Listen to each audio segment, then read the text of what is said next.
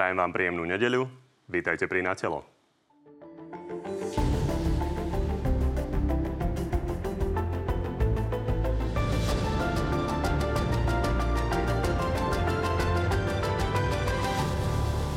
Vojna na Ukrajine trvá už tretí týždeň a Európa diskutuje o ďalšom sprísnení sankcií voči Rusku. Debatuje sa aj o našej veľkej závislosti od jeho ropy a plynu. Potrebujeme zastaviť vojnu a na to potrebujeme zastaviť Vladimira Putina. Vláda schválila príchod vojakov NATO. Našu východnú hranicu ich majú chrániť vyše 2000. Bude tu tá prítomnosť dovtedy, dokedy to bude potrebné. Hlas bude súhlasiť s prítomnosťou jednotiek NATO na území Slovenska. Opozícia ale kritizuje vládu, že ľuďom málo pomáha s rekordným zdražovaním. Koalícia sa zatiaľ dohodla, že seniory dostanú 13. dôchodok už pred letom. Kto rýchlo dáva, dvakrát dáva. Teraz tí dôchodci potrebujú tú pomoc. Okrem toho máme pre vás dnes aj prieskum o tom, aká časť Slovákov odmieta, aby v budúcej vláde sedeli strany LSNS a Republika a aká s tým naopak problém nemá. No a našimi dnešnými hostiami sú podpredseda za ľudí, Juraj Šeliga, dobrý deň. Dobrý deň, ďakujem za pozvanie a peknú nedelu všetkým. A podpredseda hlasu Erik Tomáš, takisto dobrý deň. Peknú nedelu. Od tejto chvíle môžete opäť hlasovať o tom, ktorý z pánov vás presvedčil viac a opäť to nájdete na tvnoviny.sk. Pani, poďme hneď na úvod na vojnu na Ukrajine. Už je to takmer 3 týždne, čo trvá. Ukrajinci priznali, že v nej stratili 1300 vojakov. Rusi tie svoje straty teda nechcú zverejniť, respektíve hovoria o stovkách. Američania odhadujú, že by to mohlo byť až 6 tisíc ruských vojakov. Poďme sa pozrieť na to, čo hovorí prezident Zelensky. Straty ruskej armády sú enormné. Keď sa pozrieme na bilanciu, akú majú k 17. dňu vojny, tak môžeme povedať, že sú najväčšie, aké Rusi utrpeli za posledné 10 ročia. Nikdy za taký krátky čas nestratili tak veľa. Pani, tie výroky parlamentných politikov idú dosť do úzadia, takže povedzme si na úvod, ako vy dvaja vnímate to, čo sa u našich východných susedov deje. Pán Tomáš. No ako niečo nepredstaviteľné v 21. storočí, zvlášť v Európe. Naozaj musím priznať aj ja, že e, nepredpokladali sme takýto vývoj e, na Ukrajine a nech sa tu hovorí a nech si obe strany interpretujú počet obetí akokoľvek, tak každý jeden e, stratený život v tejto vojne je absolútne zbytočné, pretože každá vojna je zlá a všetky strany, nielen Rusko a Ukrajina, ale všetky krajiny by sa mali snažiť maximálnym úsilím čo najskôr dosiahnuť mier na tomto území. Pán Šeliga? Je to vojna, ktorú začala Ruská federácia, ktorú začal Vladimír Putin, nejakým spôsobom nevyprovokovaná zo strany Ukrajiny. Absolútne to odmietame a myslím si, že to, čo sme si nevedeli predstaviť pred pár mesiacmi, úplne mení realitu, v ktorej žijeme. To znamená, že je to skúška všetkých, samozrejme Ukrajiny v prvom rade, ale aj Európskej únie ako Sloven- a Slovenska ako takého. Ja z tohto miesta ďakujem za obrovskú solidaritu, ktorú Slováci na všetkých úrovniach prejavujú či už na hraniciach, alebo tým, ako ubytujú Ukrajincov a podobne. Predpokladám, že k tomu sa dostaneme. A rovnako som rád, že Európska únia na toto reaguje. Na druhej strane poviem na rovinu, že dnes podľa mňa stojíme na hrane toho, akým spôsobom sa budeme do budúcnosti definovať. Pretože je podľa mňa našou úlohou naplno pomáhať Ukrajine. Nielen humanitárne, ale aj vojensky. Vedie sa tu diskusia o tom, aká veľká má byť tá vojenská pomoc pretože niektorí politici vyslovujú obavu, že ak budeme viac pomáhať vojensky Ukrajine, že to môže vyprovokovať či už tretiu svetovú vojnu, alebo že to urobí zo Slovenska nepriateľa Ruska. Za prvé, my nie sme nepriateľom ruských ľudí. Vojnu vyvolal Vladimír Putin. A myslím si, že Slovenská republika aj Európska únia by mala byť ešte rýchlejšia a ešte akčnejšia aj vo vojenskej pomoci na Ukrajine. Poďme to rozvinúť. Pán Tomáš, eh, hlas sa jednoznačne vyslovil za to, že sme poslali muníciu, že sme poslali napríklad letecký benzín, kerozín. Na druhej strane vy ste sa úplne jasne vyhranili voči tomu, aby sme napríklad poslali Ukrajincom naše MIGy. Prečo? V čom je ten rozdiel? No, treba byť opatrný, pretože naozaj e, nesmieme urobiť taký krok, ktorý by vtiahol Slovenskú republiku do tejto vojny.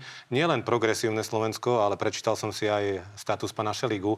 Aj on ako jednu z možností uvádza, že mali by sme poslať naše stíhačky MIGI na Ukrajinu a toto by mohla byť tá červená čiara, ktorú už nesmieme prekročiť, pretože chcem upozorniť na to, že o takýto pokus, respektíve takýto pokus malo Polsko a USA a Nemecko to Polsku znemožnili. Viete dobre, že Polsko chcelo poslať svoje migy na Ukrajinu, ale nechcelo to urobiť priamo zo svojich letísk, aby to nevyzeralo, že priamo z ich letisk idú tie lietadla a chceli to prehnať cez nejakú základňu NATO napríklad v Nemecku. A Nemecko a USA sa proti tomu postavili a ja preto nerozumiem, ako naši politici, ktorí sa tvária, že sú zodpovední, napríklad pán Šeliga alebo Progresívne Slovensko, toto môžu robiť, lebo toto by už bolo a znamenalo priame vtiahnutie Slovenska do vojny aj aj preto, že Rusko povedalo, že už len využitie letísk niektorej z krajín, či už Európskej únie alebo NATO, by považovalo za priamy vstup do vojenského konfliktu. Nie je to ešte poslanie našich stíhačiek. Tak preto som povedal,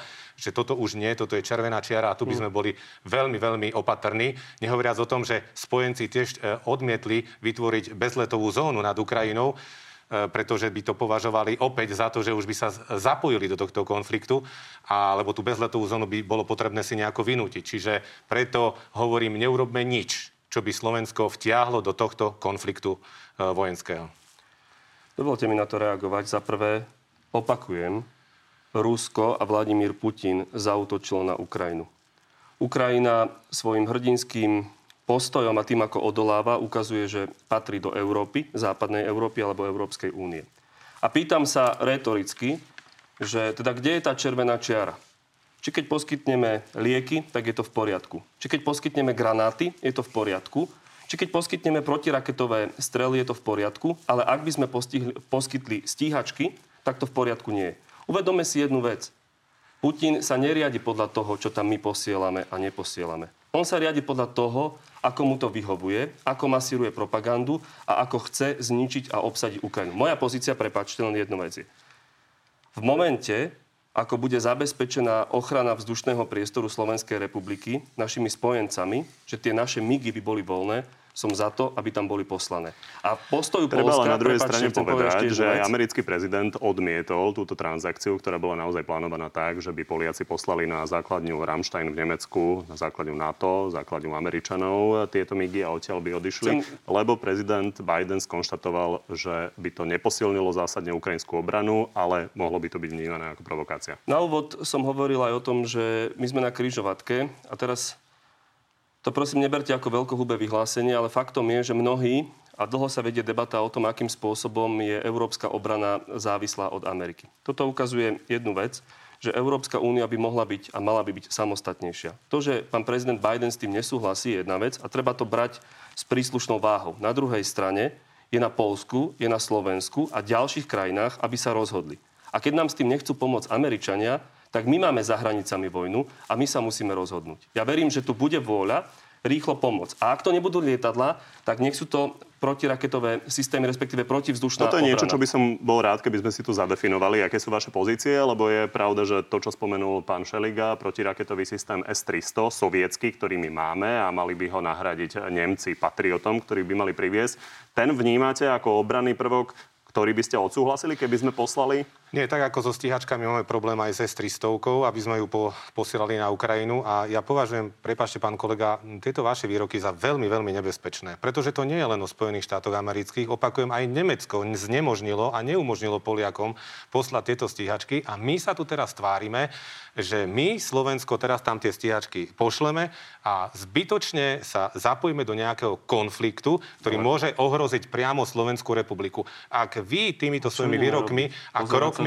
veď, ne, veď sa nepozeráme so založenými rukami. Všetko, čo sme doteraz poslali, humanitárnu pomoc, ako pomáhame utečencom na Slovensku, je v poriadku. Posielajme všetko, čo môžeme. Robme no, všetko, čo môžeme. môžeme. Aj tie sankcie sú v poriadku, ktoré boli e, doteraz, s výnimkou teda toho navrhovaného tej stopky pre ropu a plyn, o tom sa dúfam, že budeme baviť, ale jednoducho majme jednoducho nejakú nejaký put seba záchovy kvôli našim občanom. Vy ste vrcholový politik, e, reprezentujete slovenských občanov. Ja mám napríklad na obleku znak poslanca Slovenskej, Národnej rady Slovenskej republiky, čiže v prvom rade by sme mali pozerať na záujmy Slovenska a nevťahujme, pán Šeliga, nevťahujme Slovensko do tohto konfliktu. Jednu je... vec ste povedali správnu, tu, tu, tu chcem súhlasiť, e, no podľa z môjho uhla pohľadu, mm. Že áno, Európska únia by sa mala konečne viac sústrediť na vlastnú kolektívnu obranu a odstrihnúť sa trošku v tomto a byť samostatnejšia od Spojených štátov amerických. S týmto jediným súhlasím, ale s tým, čo hovoríte, že by sme tam mali poslať naše vojenské stíhačky, súhlasiť naozaj nemôžem. Vaša Liga, chcem... bolo, uh-huh. boli zadefinované vaše stanoviská, tak uh, aby z toho nevznikla prekáračka, tak ešte sa vás chcem opýtať fakticky. Uh, má prísť americký minister obrany na budúci týždeň na návštevu Slovenska.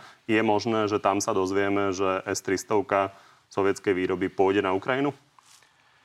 Je aj toto a bude aj toto určite predmetom rokovaní. Naša pozícia je jasná, aby to nebolo vytrhnuté z kontextu. Ja som to povedal veľmi jasne. V momente, ako my budeme mať poistený náš vzdušný priestor, tak v takom prípade môžeme poslať aj stíhačky. A to isté platí aj o S-300. Chvala Bohu, že sme v NATO. Prídu tu protivzdušné obrany typu Patriot. To znamená, že v takom prípade náš S-300 bude v úvodzovkách voľný. Ale prosím, chcem sa vrátiť ešte k jednej veci. My sa nemôžeme tváriť, že táto vojna sa nás netýka. Ona sa nás týka humanitárne, týka sa nás samozrejme ekonomicky a začína sa nás dotýkať aj vojensky. Pre touto reláciou, a ja predpokladám, že vy to viete, pán Tomáš, 26 kilometrov od polských hraníc dopadli rakety. To nie je tak, že na Ukrajine sa deje konflikt a my sme mimo toho. Nás sa to dotýka. A je na nás teraz, bola zbombardovaná pôrodnica, opakujem, pôrodnica Mariupol je uzavretý tak, že Rusko nechce dovoliť opustiť civilistom. Civilistom, nevojakom. Mariupol. Že čo sa ideme tváriť, že sa nás to netýka? Že to je, a v momente dnes v ruskej štátnej televízii, predpokladám, že to video bude o chvíľku kolovať, bol nejaký moderátor s politologom, ktorí hovorili nejakú analýzu, že akým spôsobom by mohla byť získaná kontrola nad Litvou a ďalšími štátmi. Isté, bola to asi len debata, ale to znamená, že my sa prestaňme tváriť, že Putin sa zastaví na Ukrajine, ak my Ukrajine nebudeme pomáhať. Čo Gruzínsko, čo Moldavsko, čo Litva, čo Estónsko. To znamená, ja hovorím, majme zabezpečený náš vzdušný priestor. Buďme rozumní, ale netvárme sa, že keď nepošleme stíhačky alebo nepošleme protiraketový systém, tak Putin kývne rukou na Slovensko a povie, že to sú kamaráti. To je kolaborantstvo. V určitom slova zmysle je to kolaborantstvo, pretože hovorím veľmi jasne. Náš vzdušný priestor musí byť chránený, kým nie je 100% chránený, neposielajme stíhačky. Keď bude, pošlime. To isté aj o Patriote. Podľa mňa to je úplne jasná a zodpovedná pozícia Dobre, pán Tomáš, pokojne, pokojne reagujte, ale skúsim to trochu Áno. posunúť, aby sme uh, v tej debate nadviazali. S týmto súvisí samozrejme prítomnosť vojakov NATO, ktorú už schválila vláda. A my sme zverejnili vlastne už minulý týždeň prieskum, z ktorého vyplýva, že s vojakmi na to, ak by sme si mohli vyberať, z ktorých krajín by prišli, tak súhlasí 50%, 45% je naopak proti. A keď sa pozrieme na voličov hlasu, tak tam vidíme, že väčšinovo sú za, ale 35% z nich je proti. Vy ste, pán Tomáš, v januári, keď ste tu boli, hovorili o tom, že prítomnosť vojakov na našom území by mohla provokovať Rusko. Takže ako by ste vysvetlili dnes tým vašim 35% voličov, že je to dobrý krok a nemajú sa bať? To vyhlásenie bolo samozrejme v čase mieru a ja chcem rovno aj teraz povedať, že strana hlas, to je zase iná téma, ktorá s tým trochu súvisí, bola a aj teraz by bola e, proti zmluve e, so Spojenými štátmi americkými, lebo mnohí sa snažia interpretovať najmä na sociálnych sieťach, ako keby strana hlas otočila nejak svoj postoj, ale chcem povedať, že pri zmluve z USA strana hlas tak ako vtedy, aj teraz by hlasovala proti, pretože tá zmluva bola nevýhodná a hlavne bola bilaterálna. Nemala nič spoločné s NATO a nemala nič spoločné s tou vojnou. No, a teraz k tomu nášmu postoju. Teraz tomu nášmu postoju. Môžem tu zopakovať, že strana hlas, všetci poslanci za stranu hlas budú hlasovať za prítomnosť vojsk NATO na území Slovenskej republiky, pretože vojnu máme za našimi hranicami, potrebujeme zabezpečiť e, Slovensko. Slovenská armáda nie je spôsobila všetkými svojimi spôsobilosťami a schopnosťami to urobiť a preto je v poriadku, keď vojna, v čase, keď vojna e, zúri za našimi hranicami, aby sme tento priestor zabezpečili. To je prvá vec. Druhá vec, tá pozícia tých vojsk bude obranná, prídu tu obranné systémy, prídu tu, sateli, e, prídu tu radary, takže aj toto radary je... Nie, ale aj radary, aj radary, e, aj radary Sentinel, pán, pán Šeliga, čiže aj a zároveň, a zároveň protivzdušná, protivzdušná obrana. A tretia vec, ktorú chcem povedať, že máme zároveň aj povinnosti ako členská krajina NATO voči NATO, pretože ide o zabezpečenie celého východného bloku NATO. Čiže vojska buď sú, alebo budú prítomné v pobaltských krajinách, v Polsku, v Maďarsku, prizvukujem aj v Maďarsku, aj Viktor Orbán súhlasil s prítomnosťou vojsk NATO na svojom území, na Slovensku, Rumunsku a Bulharsku. Takže toto je náš jasný postoj a takto sa zachováme v parlamente. A nemá to nič spoločné so zmluvou z USA, ktorá bola bilaterálna, nevýhodná. Môžeme tú, tú tému otvoriť, budeme sa o nej, môžeme o nej opäť diskutovať. Bola nevýhodná pre Slovenskú republiku, ale bola. Nebola. Ja to tvrdím. A pán, to, pán Šeliga, už len uzavriem svoj blok. Opäť ste v tom predchádzajúcom vstupe povedali len jediné slovo, ktoré, s ktorým ja budem súhlasiť, a to, že správajme sa rozumne. Pomáhajme Ukrajine humanitárne, ako len môžeme E, vláda, my akceptujeme, že vláda poslala aj muníciu a nejaké palivo, je to jej zodpovednosť, ale prosím vás, nehovorte o posielaní stíhačiek. Neposielajte, povedal som, že... Nepovedali si, to je naša zodpovednosť, ale či s tým súhlasíte? Je to zodpovednosť, akceptovali sme to, akceptujeme to, ale hovorím, už neposielajte tam stíhačky, neposielajte tam systém S-300 a podobne, pretože toto môže byť tak veľmi citlivo, citlivo vnímané. Tu sú, naše, tu sú naše jasné červené čiary. Aby som divákom uh, doplnil kontext, tak uh, váš zahranično-politický expert, pán Kmec, ktorý tu sedel pred dvoma týždňami, takto pochválil to rozhodnutie, aj tej munície, aj toho kerozínu. No veď hovorím, akceptujeme to, len hovoríme stíhačky. Ja som s pánom Kmecom hovoril dnes, aj sme sa bavili Jasne, v našej strane. Hovorím kontext. Stíhačky sú no-go, vylúčené. Pani, uh, poďme, ja chcem, poďme ďalej. Na toto musím reagovať. Čím dlhšie budeme vajatať, tak tým viac Ukrajina bude trpieť, tým viac sa to dotkne Slovenska. Ono sa to dotýka Slovenska v viacerých rozmeroch a netreba strkať hlavu do piesku. Ja opakujem, Putin sa nezastaví na základe toho, či my tam pošleme viac vojenskej pomoci alebo menej. On začal vojnu. Vojna, ktorá nebola nikým vyprovokovaná. Takýto postoj, ako hlásate vy, je ani ryba, ani rak. Ale aj to pomôžeme, aj nepomôžeme. Aj Ja viem, že však oslovujete svojich voličov a robíte nejakú politickú retoriku, len v tomto momente, podľa mňa, má to byť úplne jasné. Bombarduje civilné ciele, strieľa do civilistov. Je našou morálnou povinnosťou im pomôcť a to pomôcť tak, aby zároveň bola zabezpečená aj ochrana Slovenskej republiky. Či vzduch, či Patriot a podobne. Ale keď to budeme mať, ja nevidím žiadnu prekážku, naozaj žiadnu prekážku na to, aby sme tam poslali naše stíhačky a ďalšie a ďalšie veci. Vy chcete vojnu na území Slovenskej republiky? A nikto Pán nechce chcete vojnu. vojnu na území nikto nechce tak vojnu. nehovorte tieto nebezpečné aby, dobre, aby mi viete garantovať, vy mi viete garantovať Ešte jednu vec, pán Tomáš. Ja keď chránim záujmy Slovákov, nerobte to, nerobte to. Ja vám hovorím, nerobte to, opakujem, je to nebezpečné. Keď nepošleme, nie, počkajte, keď nepošleme tie stíhačky, keď nepošleme Patriot, tak Putin sa zastaví? Povedzte mi to. ak dovolíte. Zastaví sa Putin? Ešte raz, pán, pán Šeliga, robme všetko, čo môžeme, ale zastaví sa Putin. Slovensko na, na Slovensko je to prvom mieste. Pán Šeliga, Slovensko, ale ja, som to povedal. Ja, ja som to povedal. Slovensko na prvom mieste. Priestor má byť chránený. Ešte nikdy sme nemuseli použiť vypnutie mikrofónu. Prosím vás, neuchylujme sa k tomu, že to bude nutné. Ľudia nepočujú, čo kto hovorí, keď hovoríte dvaja naraz. Takže poďme naozaj posunúť tú debatu. Zadefinovali ste tú vojenskú pomoc, poďme sa pozrieť na ekonomické sankcie. Začína sa hovoriť o tom, že by sme mohli sa nejakým spôsobom odstrihnúť teda od ruských zdrojov, ktoré sú príjmom rozpočtu, ktorý môže financovať armádu. A toto hovorí o rope či plyne premiér Heger. Vzhľadom dodávky ruských energií si viete predstaviť aj to úplné odstrihnutie Slovenska? Ja si viem predstaviť všetko. Pán Tomáš, ako vnímate to vyjadrenie? No, tak ako pri tej vojenskej pomoci, respektíve snahe pána Šeligu vtiahnuť Slovensko toho to konfliktu, sa aj pri Pán tejto Tomáš. rope a plyne tvárime ako nejaká mucha na slonovi, ktorá kričí a ideme dúpať. Tak chcem povedať, že pri rope a plyne aká je, aké sú fakty. Pán Heger povedal, že si to vie predstaviť. Dokonca pani prezidentka Čaputová vyhlásila, že kto naďalej bude hovoriť o závislosti od ruského plynu, tak vraj koná proti záujmom Slovenskej republiky a proti bezpečnosti našich občanov. Naopak. Naopak, kto bude mať takéto netriezve vyjadrenia, ten koná proti e, záujmom Slovenskej republiky a poviem prečo. Slovensko je závislé od e, ropy zo 100, na 100%, od plynu 85, niektoré zdroje uvádzajú 95%. My nie sme schopní sa takto rýchlo odstrihnúť od ropy a plynu ruského, pretože potom budeme trpieť. Nie sme schopní zabezpečiť tú budúcu zimu, jednoducho nie sme schopní a nehovorím to ja, ale hovorí to ministerstvo hospodárstva, ktoré potvrdilo, že jednoducho to možné nie je. Ak by sme tak urobili, budeme jednou z najpostihnutejších krajín Európskej únie a budeme jednoducho trpieť. Čiže robme sankcie, ale robme ich uvážene. Nerobme nič opäť ako pri tej vojne proti Slovákom, proti e, občanom Slovenskej republiky. Toto je náš základný postoj a samotná Európska únia, pretože pri tomto rýchlo kvasenom nápade sa našli aj rozumné hlavy. Nemecko to povedalo nie, Holandsko nie. Tak samotný summit lídrov Európskej únie konštatoval, že nech Európska komisia niečo do maja pripraví, ale musí to byť najskôr v roku 2027. Dokonca naše ministerstvo hospodárstva tvrdí, že celá Európska únia by sa komfortne dokázala odstrihnúť od plynu a ropy až po 8 rokoch. Minister hospodárstva v tomto štúdiu bol a čo sa týka ropy, tak hovoril o tom, že vzhľadom na tie naše zásoby by bolo možné v priebehu tých mesiacov sa napojiť na ropová Adria a dovážať ropu aj z iných zdrojov. Väčší problém je s plynom. Toto povedal to Richard Sulik. Ja.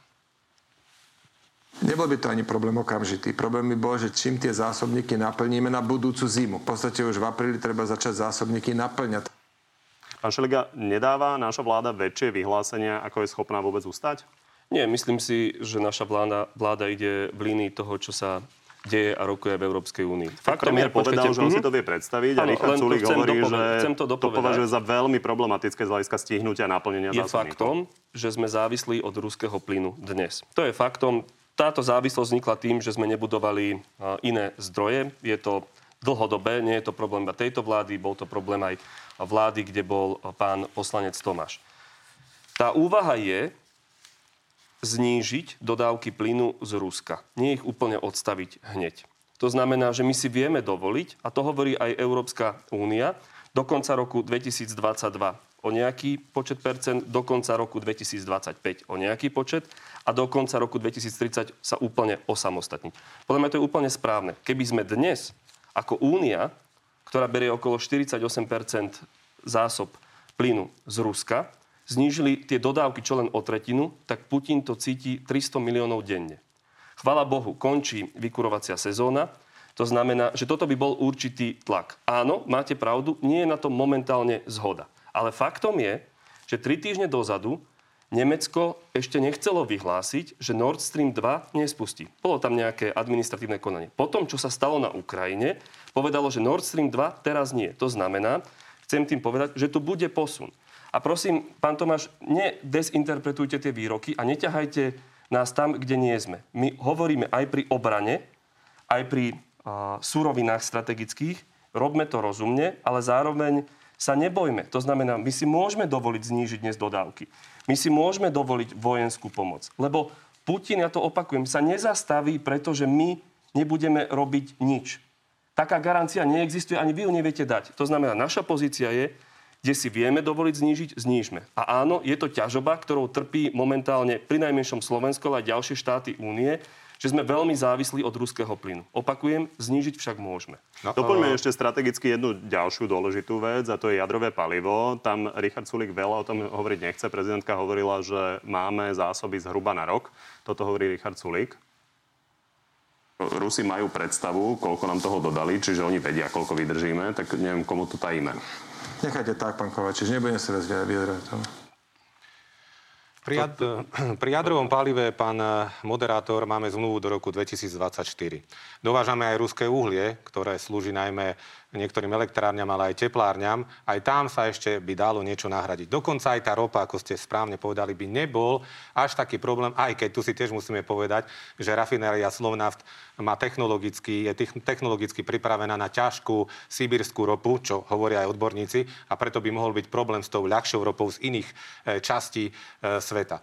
A Slovnaft má s isté plynu, skúsenosti, ale priznáva, že by to vyžadovalo investície. No, no, no, no. Ja len, aby som plynu, vysvetlil, kam tým smerujem, lebo máme teda problémy s plynom. Keby sme chceli taký skvapalnený plyn, ako sem vezieme tankerom, tak by sme potrebovali na celý rok 55 takých ano. tankerov. Čo sa týka toho, tej zásoby ruského jadrového paliva, tak naozaj to vyznieva tak, že ho máme na rok. Tak pýtam sa, že či sme to nepodcenili aj bývalé vlády, tú našu bezpečnosť energetickú. Ja som sa bavil aj s bývalým ministrom hospodárstva, hovorí, že zazmluvnené to máme do roku 2024. Áno, je pravda, že... Jedna vec roku... je zmluva, druhá áno, vec je, čo máme idem na Slovensku. k tomu, ja sa nebudem, e, ale podstata je podľa mňa niekde inde, ale vysvetlím aj to. V roku 2000, od roku 2009 sme budovali diverzifikáciu e, ciest, pretože máme vybudované cesty do Rakúska, do Maďarska, do Česka a teraz sa už buduje do Polska. Pravda je, že diverzifikácia zdrojov pokrývkáva, to je aj riešenie e, do budúcna, že mali by sme nielen kvôli vojne, ale aj kvôli budúcnosti sa na to sústrediť. Ale chcem sa ešte vrátiť k pánovi Šeligovi. Keď hovoríte, že si môžeme dovoliť aspoň obmedziť dodávky teda ropy a plynu, Povedzte mi, aké je náhradné riešenie, pán Čeliga. Čo by sme potom urobili, keby sme to takto rýchlo vypli? Povedzte mi, nie vypli, ale ako obmedzili. Povedzte mi riešenie pre Slovensko. Povedzte mi, čo je adekvátna náhrada. Zareagujem najprv na to jadrové palivo. No, tak ale na moju otázku poprosím, lebo nemáte to riešenie, pán Šeliga. Dobre, pán Tomáš, nechajte teraz mňa. Nemáte Nie je pravda, riešenie. že to je iba na rok, ale nebudem špecifikovať ďalšie veci. Je to utajené z nejakého dôvodu. Faktom je, že naše elektrárne, veď to viete, vy sám to hovoríte, myslím jadrové, sú dnes nastavené na ruské palivo a ten technologický prerod je komplikovaný. Ministerstvo hospodárstva aj elektrárne to už riešia, ale naozaj to nejde zo dňa na deň. A čo sa týka plynu, chvála Bohu, ja som to povedal, končí vykurovacia sezóna. To znamená, že my si vieme dovoliť určité zníženie kapacít. Nie všetko, čo cez nás pretečie, však to iste vy sám viete, u nás zostáva. Ja viem To, je, presne. to, to som veľmi rád, že, No, že ja viete, teda že viete, údaje, len že čaká viete to riešenie na ďalšiu presne. zimu. Očakávam od pána Šeligu ďalšie riešenie na ďalšiu Ekonomické, zimu. ekonomické No. sankcie majú za cieľ jednu vec.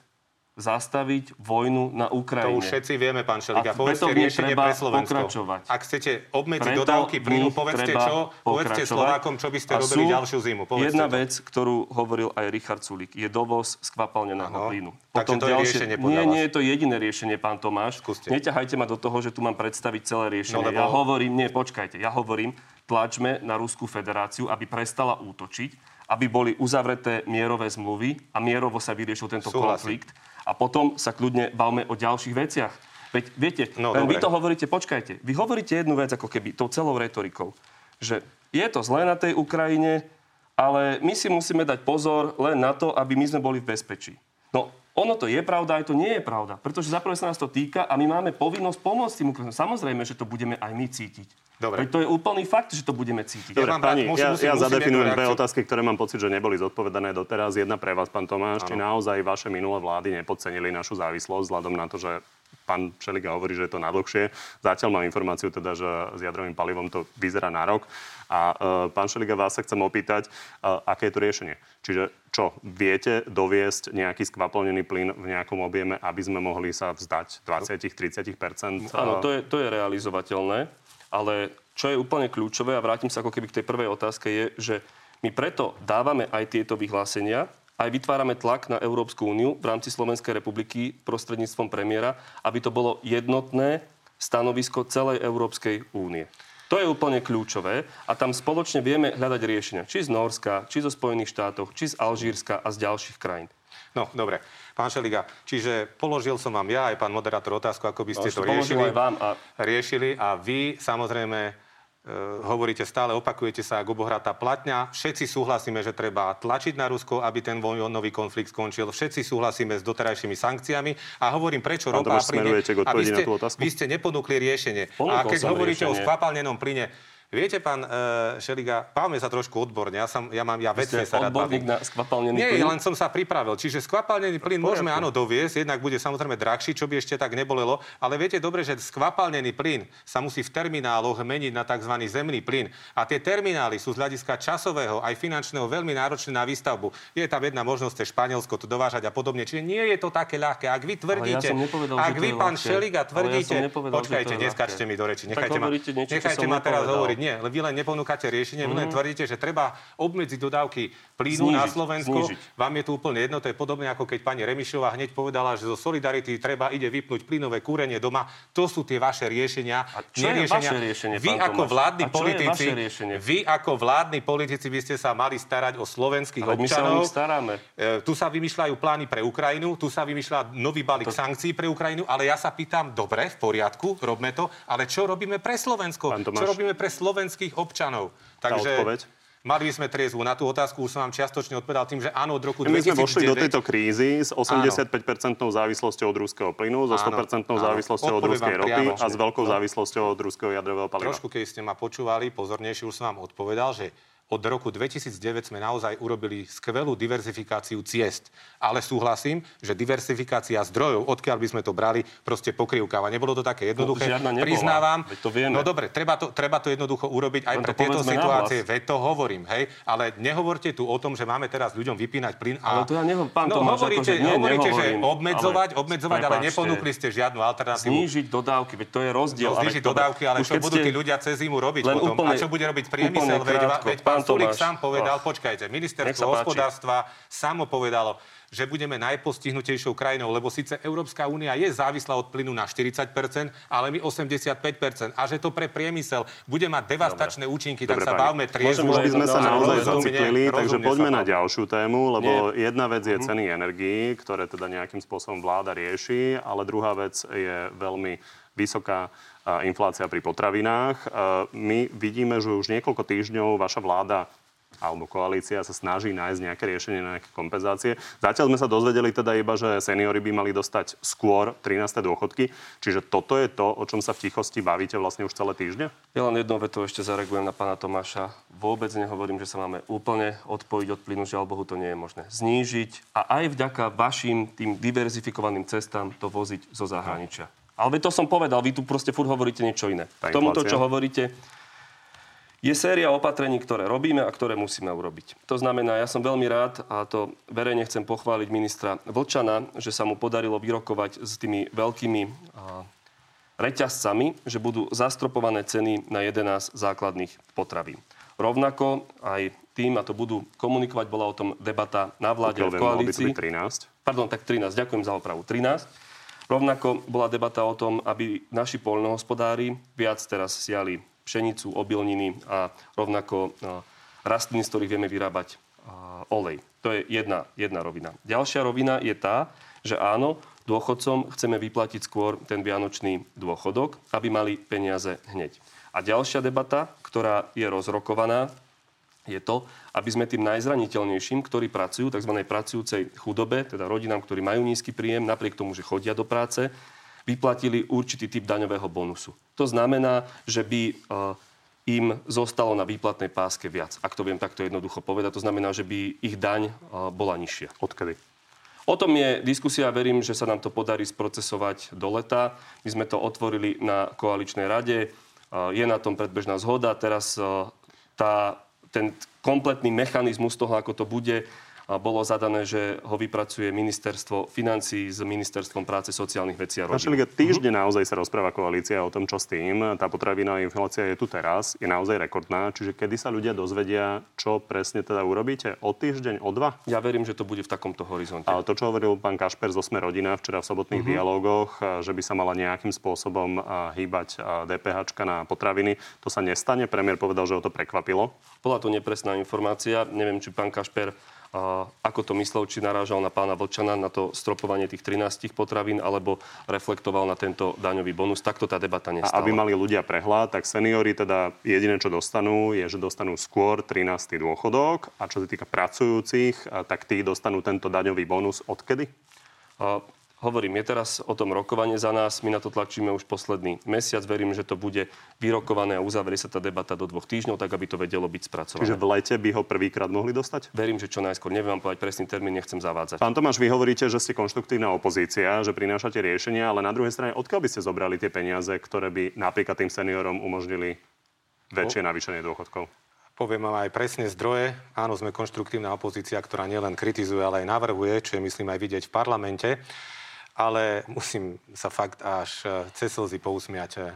Mnohí diváci si spomenú na to, ako v čase historického zdražovania, ktoré je ináč e, najvyššie za posledných 17 rokov, ešte pred vojnou, pred vypuknutím vojny, pán Matovič hovoril, že predstaví balík kompenzačných opatrení, nepredstavil nič.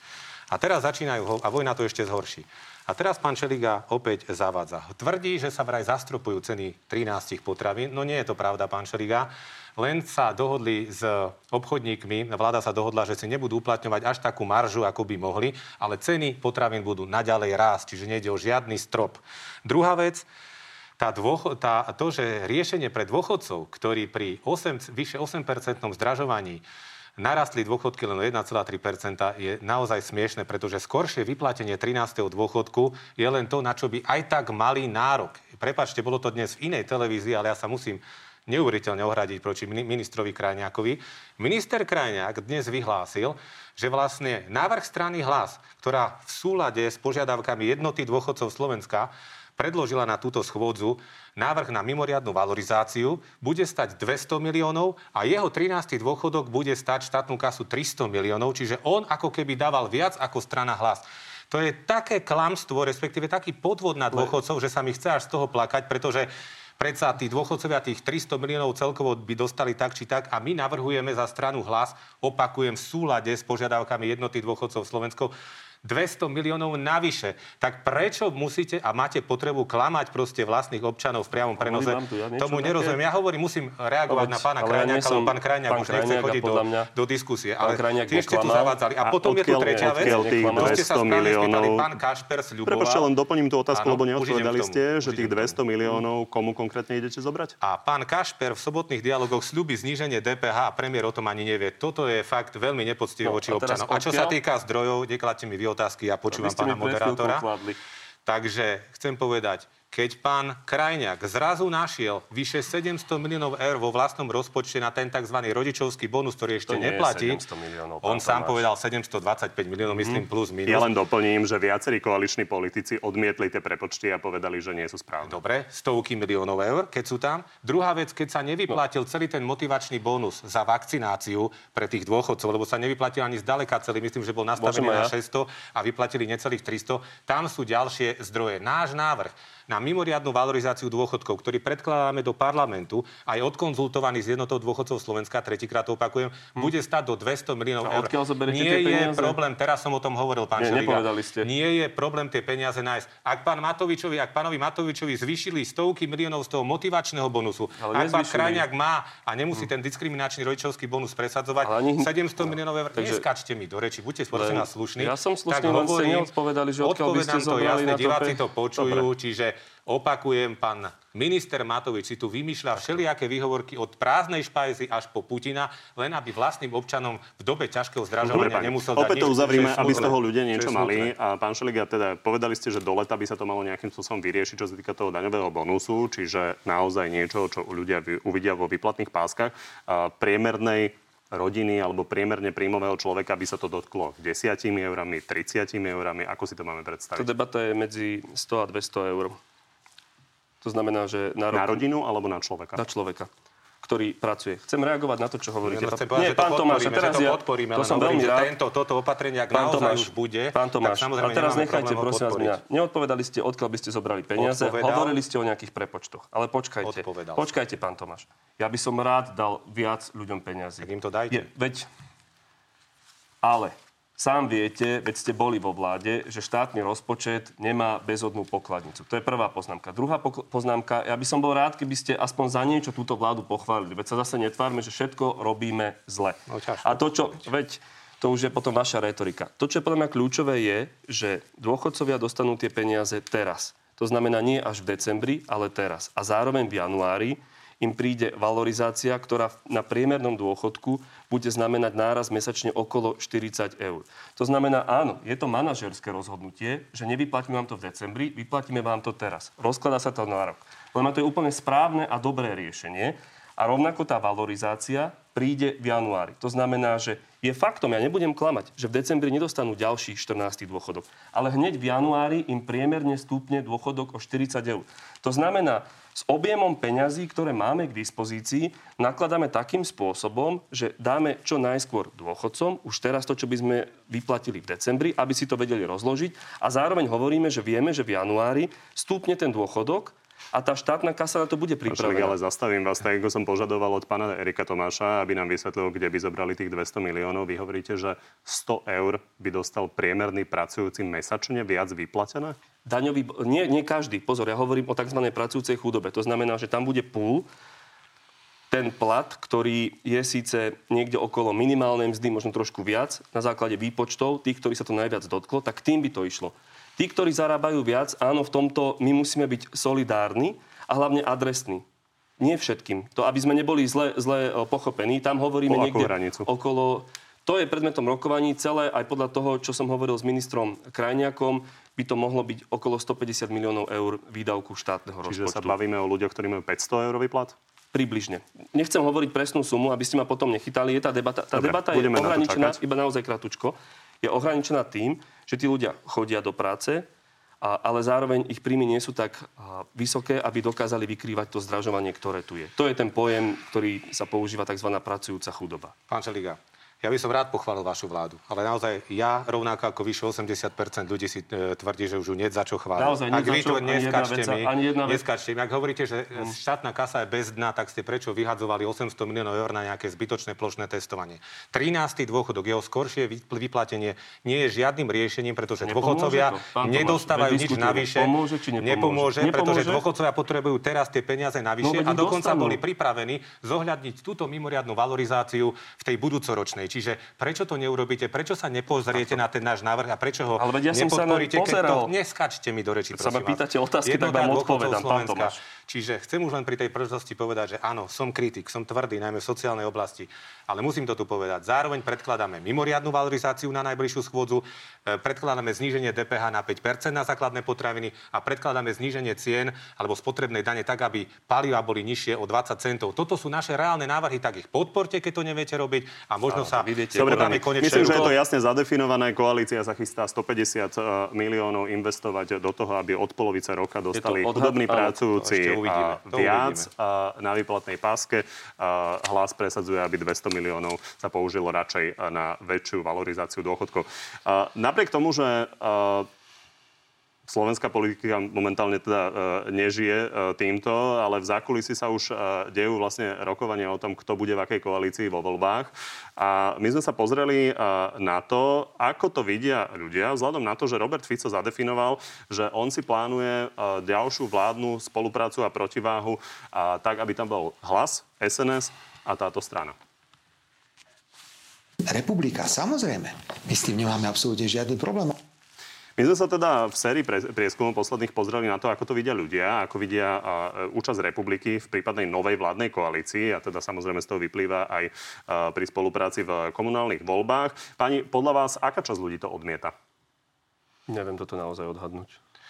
Ak to Za nás je to úplne nepriateľné. Ak, sa, ak to postavím z hľadiska akceptácie, ale teraz vyslovene politologicky, tak si myslím, že v prípade ľudovej strany naše Slovensko to bude minimálna akceptácia, v prípade strany republika odhadujem, že vyššia. To je ale odhad. Poďme sa na to pozrieť. E, Republiku vo vláde odmieta 67% z nás, naopak 24% s ňou nemá problém. Čo ale ešte zaujímavejšie sú postoje voličov jed- jednotlivých strán. Odmietajú vyše 90% priaznivcov PS, SAS a Oľano, 86% voličov KDH a 80% voličov Sme rodina. V prípade hlasu je to 71%, pri Smere 52%. A je zaujímavé, že dokonca aj v prípade Kotlebovcov sa republika vo vláde nepozdáva len, vla, eh, respektíve sa pozdáva len niečo vyše polovici ich priaznivcov. Eh, Pán Tomáš, eh, aby sme pochopili, aký je postoj hlasu, Vidíme postoj vašich voličov, ale Peter Pellegrini povedal, že si musíme počkať ešte pár mesiacov pred voľbami, že sa až dozvieme, že či teda s republikou chcete spolupracovať. Napríklad koalície s nimi budete vytvárať pred komunálnymi voľbami? Na úvod ste povedali, že vraj v kulároch sa už vedú nejaké reči o budúcich koalíciách. Ja, my teda v hlase nevedieme nič. Hovorím o komunálnych voľbách. Ja aj pre komunálne voľby. Županských kandidátov napríklad. zlákol. Či si Takže- viete po, e, predstaviť, že by ste županského kandidáta republiky podporili? Viem, do čoho ma tlačíte, pán moderátor, ale odpoviem vám takto. My, predsedníctvo strany, sme rozhodli, kde sme jasne vylúčili ľudovú stranu, naše Slovensko a Oľano. Toto je proste pre nás opäť červená čiara, cez to nie. Ale to neznamená, že automaticky to bude znamenať, že budeme spolupracovať s inými stranami. Jednoducho nechceme sa teraz vtiahnuť, nechať vtiahnuť do týchto debát, do týchto diskusí o tých budúcich koalíciách alebo nie.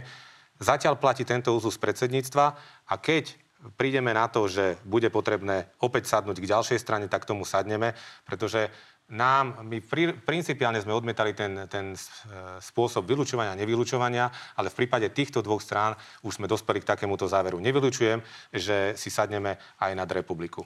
Viete, toto ukazuje to, že... Prepačte, pán Šeliga, ale dôležitá je tá odpoveď, lebo tie komunálne voľby sa blížia. Čiže viete si, pán Tomáš, vy predstaviť, že by ste podporili napríklad kandidáta republiky na župana alebo na nejakých starostov? Ešte raz opakujem, takéto rozhodnutia sa v strane rodia kolektívne na predsedníctve a keď by sme o niečom takom rozhodli, tak o tom budeme informovať. Zatiaľ platí to, čo sme doteraz prijali. Vylúčujeme Oľano a vylúčujeme ľudovú stranu naše Slovensko.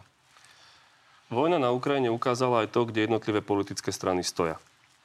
Akým spôsobom sa stávajú e, k tomu, ako Putin agresívne napadol Ukrajinu. Republika aj Smer hovoria niečo, že to je konflikt medzi USA a Ruskom a podobne. A podľa mňa táto definícia, okrem toho, že republika odišla e, z LSNS, ich úplne jasne diskvalifikuje.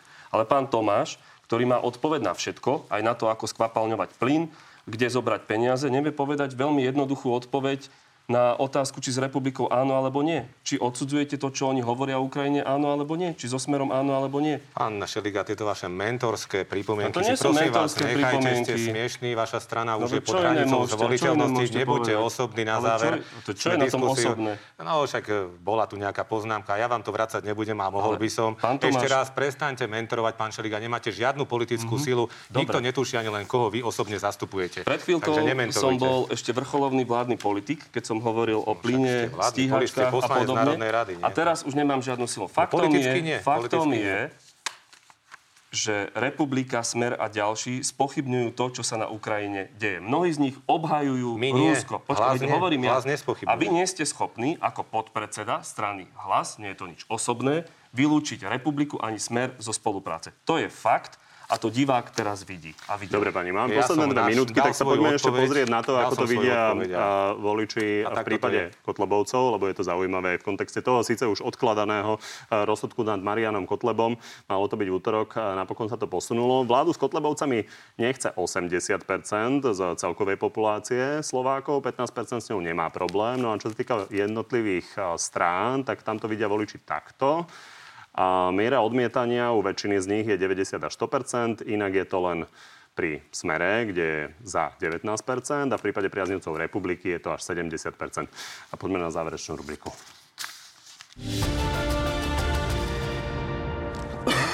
Pardon. Začnem pánom Šeligom. Schvalujete, že Medzinárodná hokejová federácia vylúčila Rusko a Bielorusko z tohto ročných majstrovstiev sveta?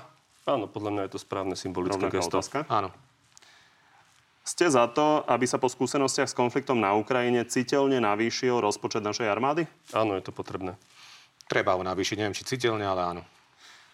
Boris Kolár povedal, že bude proti, ak by sa právomoc e, Národného bezpečnostného úradu vypínať dezinformačné weby mala predložiť zo schválených troch mesiacov. Vy by ste ju predložili? Mm, Áno, ale zároveň chcem dodať, že je potrebné nastaviť ten proces lepšie, aby bol ešte transparentnejší ako je dnes. My sme proti od začiatku, je to cenzúra. Na vás mám ale inú otázku. Aha, poslednú. pardon. Koncom januára ste v natelo povedali, že ste hrdí na to, že ste boli na protivládnom, ale aj veľmi proruskom proteste pred prezidentským palácom. Ste na tú účasť stále hrdí? No je v poriadku tá účasť, lebo to, bola, to bol protest proti vojne, bol to protest proti... Z, či ste stále hrdí? Boli tam tri témy, boli tam tri témy. Bola v poriadku tá účasť, lebo tam bolo proti tomu, že bolo zabranené referendum o predčasných voľbách, proti vojne a ešte tam bola jedna téma proti zdražovaniu, myslím, takže v tomto kontexte som to Povedali povedal. ste, že ste hrdí, tak Pán pýtam sa, Kovačič, či ste stále hrdí. Ale je to v poriadku tá účasť. Páni, poďme ešte na divácké otázky. Patrik sa pýta Erika Tomáša. Pán Tomáš, je vojna na Ukrajine vojnou medzi Ruskom a USA? Nie je to vojna medzi Ruskom a Ukrajinou, ale vidíme tam aj globálne aspekty, čo sa týka príčin tej vojny. Pán ale Šliga, je to vojna medzi To Ruskom sú a aké tie globálne aspekty? Hovorte. Nie, veď sa pýtam, veď vy ste sa ma pýtali pol relácie To otázky. tu mám teraz začať eh, hovoriť o No, tom, že... Je ťažko povedať jednoduchú Nie vec, je že? ťažko povedať, ja vám to odpoviem, ale dobre, keď chcete, tak vieme dobre, že už tu prebiehal určitý súboj veľmoci o tom, kde má Ukrajina patriť alebo nie. Ukrajina to hovorila, že kde chce byť, ale jednoducho teraz sa pýtam, že prečo, pán Šeliga, keď už ste to otvorili tú tému, prečo druhý deň po vojne začal pán Zelenský odrazu hovoriť, že on už je pripravený aj na neutralitu. Keby sa to hovorilo predtým, tak by ani možno k vojne nemuselo dôjsť. Druhá vec, prečo Európska únia po tom, čo slúbila rýchly proces prijímania členstva Ukrajiny do Európskej únie, odrazu sklopila opätky a povedala, že nie. Viete- Čiže e, ak sa budeme baviť, je to vojenský konflikt má- medzi Ruskom a? Ukrajinou, ale tie gl- aspekty sú globálnejšie, to chcem Ale- tým povedať. Pán Zelenský je prezidentom ľudí, ktorých zabíja Ruská federácia. Samozrejme, že využíva každú možnosť, ako priviesť mier na Ukrajinu. To je prvá poznámka. Druhá poznámka je absolútnym slobodným právom Ukrajiny sa rozhodnúť, kde chce byť. Ako je slobodným právom únie povedať, či ich príjmeme alebo nepríjmeme. Áno, Podľa mňa by sme mali začať. Rovnako je to slobodným právom NATO. To teraz ani nie je na stole. Ale tváriť sa, akokoľvek podprahovo, že za vojnu na Ukrajine môžu Američania, Západ alebo niekto iný, to proste nie je pravda. Rusko, opakujem, Rusko a Putin rozhodli o tom, že napadnú Ukrajinu. No dobre, tak to hovorte. Tak to si to myslíte. Iveta, to tak. prečo sa stále navážate do generálneho prokurátora Maroša Žilinku? Čo by ste povedali, keby na vás podal trestné oznámenie, pán Šeliga? Ak má generálny prokurátor alebo pani Iveta pocit, že na mňa je potrebné podať trestné oznámenie, samozrejme má tu možnosť, neviem za čo.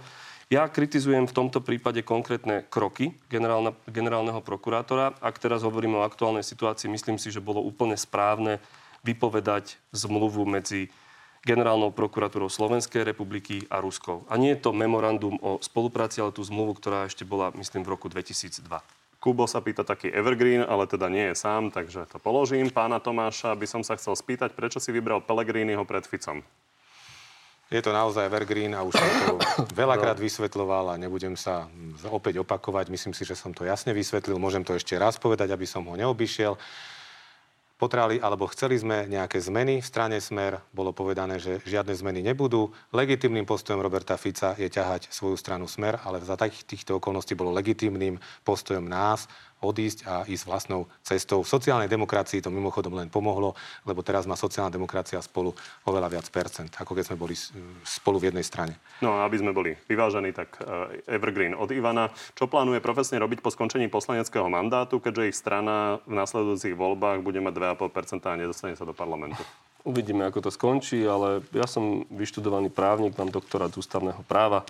To znamená, že viem sa živiť takýmto spôsobom. Richard, má sa Zelenský vzdať alebo bojovať, keď, sa vám strane, keď je vám v strane vzorom? No, dobre, ďakujem za túto otázku, lebo opäť e, sa stala predmetom nejakých až konšpirácií na sociálnych sieťach. Peter Pellegrini povedal, že je pre ňo prezident Zelenský inšpiráciou v tom, že v čase vojny je doma, stojí pri svojom národe a nevyužil ponuku ísť do exilu. Takto by sa mal správať každý líder a takto by sa správal aj Peter Pellegrini, čiže v tomto povedal, že je vzorom mu pán Zelenský a je to, myslím, absolútne v poriadku. A ešte dve. Nepočkajte, a má sa vzdať, či má bojovať? Bojovať má, jasné. No, tak to no, dobre, len som vysvetľoval ten kontext. Zhodu. Ešte dve pre oboch. Martin, dokázali by ste vyžiť z minimálnej mzdy? Chcem jasnú odpoveď, len áno alebo nie. Žiadne iné omáčky, ako ste ju dvíhali. Dnes by som nedokázal vyžiť. Aj vzhľadom na to, ako mám hypotéku, by to bol pre mňa problém. No pri takej vlne zdražovania je naozaj nemožné z minimálnej mzdy vyžiť. Ako by sa zachovali v prvý deň invázii v koži prezidenta Zelenského?